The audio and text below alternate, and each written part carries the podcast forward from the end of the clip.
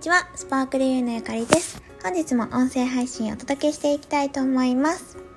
本日は女性がローン組むのって大変ということについてお話ししていきたいと思います。前回、えっと、マンション購入したよということについてお話をしたと思うんですけれども今回はその購入に至った時に私が単独でローンを組んだんですけれどもそのローンのお話についてお話えっ、ー、と、ちょっとシェアしたいなと思います。結構、まあ、プライベートなことなので、どこまでお話できるのかなっていうのドキドキしてるんですけれども、ま、リスナーさんはですね、結構私のことを知っている方、知っているというか、あの、よく聞いてくださっている方が多いので、あの、包み隠さずいろいろシェアできたらなと思います。で、えっと、今回ですね、そのマンションを購入するにあたって、えっと、現金一括とかで買うっていうのがうちのかいあのうちの世帯あのではちょっと難しいなっていうことがあったので当然のようにローンを組むっていう選択をしたんですね。で、その時に、最初全然私自分でローンを組むつもりはなくって、まあ主人に任せようぐらいの気持ちだったんですよ。うちは、あの、それぞれ、あの、お互いに収入を得ているので、別にまあどっちが組んでもいいし、ペアローンとかでもいいしとかっていろいろ思ってたんですけれども、ちょっと特殊な事情というか、うちの主人がですね、会社法人化をして立ち上げて、えっと、まだ2期目なんですね。で3期目までにあの次が3期目なのかな？っていう形なのであのシンプルに3期目以降じゃないとローンが組みにくいらしいんですよね聞いた話によると。でどこでもそれを言われてやっぱ3期分ないと無理ですっていうことだったので多分あの私が働いてなかったりとかしたら、まあ、頑張れば組める方法ってねその主人の方で組む方法ってあるのかもしれないんですけど基本やっぱり3期目立ってなくってでまあ私が働いてる会社員でも働いてるし、まあ、副業でも働いてるんですけれどもだったらそっちで組んだ方がいいよっていうのがあの大枠の意見だったので単独で組むことにしました。でペアローンとかにすることで例えば税金の控除が受けられるとかいろいろなメリットもあるんですね。会社員でお二人お勤めの方とかはペアにすることによってそれぞれが税金の控除を受けるっていう選択肢はあるかなと思います。でただ税金の控除ってどっちにしてもその上限が決まっているんですよ。で私の場合は単独で組んであのやってもどうせ控除される金額のアッパーは超えてくるというか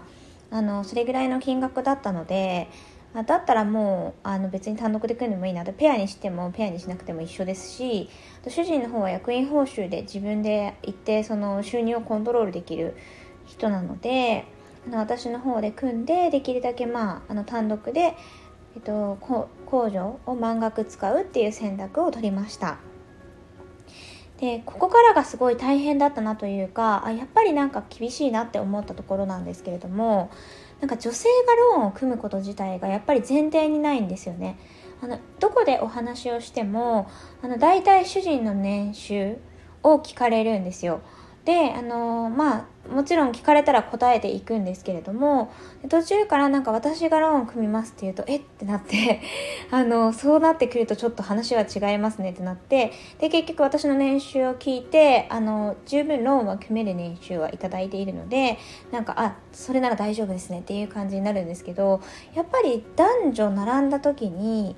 あのまあ、うち主人がその役員報酬を結構引き下げてるっていうのはあるのでトータルの、ね、売上とか事業規模とかで言ったら全然私の副業とかあの普通の収入とかよりは主人の方が多いかもしれないんですけれどもなんかやっぱ女性の方が収入がまあ多かったりするのって本当に珍しいんだろうなっていうのを感じましたね。男女並んでる時に基本的には男性がローンを組むっていうのがやっぱ一般的なんだなっていうのを不動産屋さんとかの反応を見てすごく感じました。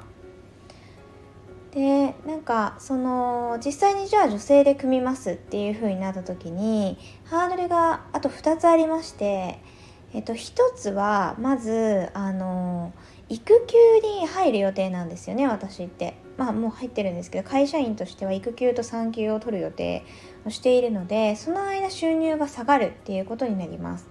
で、えっと、実は私はあのそれが別に問題にならなかったんですけれども金融機関によっては育休中は借りられないとかあのローン組めないとかあとはあの復職証明を出さなきゃいけないとか結構制約のある金融機関がまだまだたくさんあるんですね。なのでローンを組める金融機関自体を選ぶことになってしまうなっていうことを初めて知りました。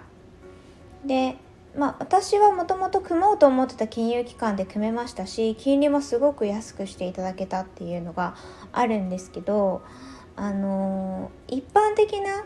方で本当にフラットに選択肢を見たいなっていうふうに思った時に育休中だったりすると選択肢そのものが狭まってしまうっていうのはなんかやっぱまだまだ不利だなって思いましたね。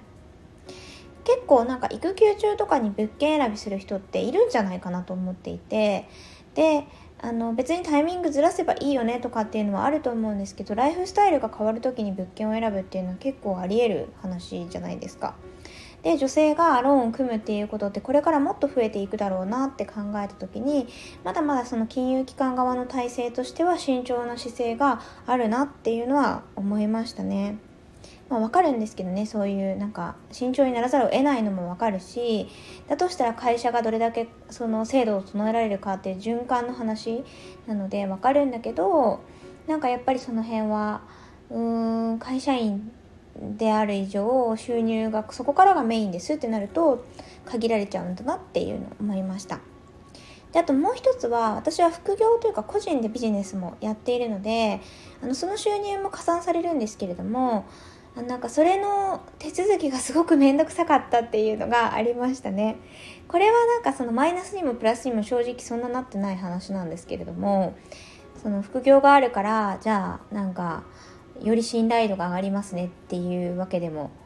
なかったんですけど3期分のあの、まあ、決算ですよね必要だったんですけれどもなんかそれをこう取り寄せたりとか提示したりとかするのがすっごく大変ででなんかその副業とか自分のビジネスを並行してやってるっていうこと自体がまだあんまり浸透してないんですよ。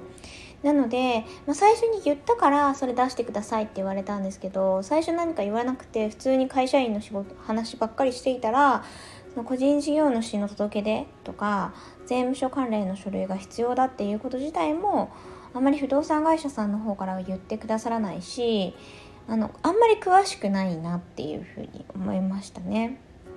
なので、ま働き方がこう多様化していく中で自分がいわゆる昔ながらの働き方会社員で一つの仕事だけをやっているっていうわけではなくて例えば会社でもそうだし例えば契約社員とかあと自分のビジネスとかいろんな収入口を持つっていうのってもう一般的になりつつあるのかなというか、まあ、まだ一般までは言ってないかもしれないんですけどそういう多様な働き方が今広がっているっていう中であの出さなきゃいけない書類とかローンを組むために必要な情報っていうのも多様化してってるなっていうのはすごく感じましたね。でなんかまあ総じて言えばそのローン自体女性が単独で組むっていうのはやっぱりまだ珍しいし出産とか育児のタイミングにかぶってしまうとどうしても金利とかが不利になりやすいのかなっていうのは感じました結果的に私の場合は金利がすごいお安く済んだしまあねあの今後ね金利なんてどうなるかわからないので変動金利で上がるとかっていうの全然あると思うんですけれどもまあなんですけどそんなになんか結果そんな不利だったねってならなかったんですけれどもやっぱねまだまだ会社員であるっていう強みはあるなとかあとは男性でその育休とかを取らない。っていう働き方であるっていう強みはあの金融機関での審査上はまだあるんだなっていうのは感じましたね。なのでぶっちゃけその主人がまだ会社員をやっていて私もま会社員をやっていてで2人とも副業とか独立というか何ですかね起業はしていたので、まあ、4つ収入口が家計としてはあるっていう状態だったんですよね。その時が一番多分ローンは組みやすかっただろうなって思います。会社員が2人いるっていうだけでも安心感があるので同じ金額をローン組むにしてもまあ有利だったんじゃないかなとかまたはもっと金額多く借りれたのかなとかは思いました。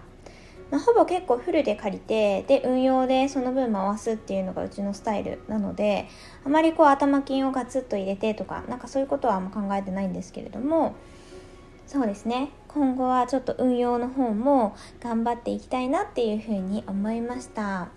ということでちょっと参考になったかわからないんですけれども女性のローン事情みたいなことについて結構リアルなお話をお伝えしました。でちょっとなんか言い過ぎたかなみたいなところはもしかしたらあの取り下げちゃうというか削除しちゃうかもしれないんですがもしあの何かの参考になったなら嬉しいです。ということで本日も音声配信終わりにしたいと思います。本日もご視聴くださってありがとうございました。バイバーイ。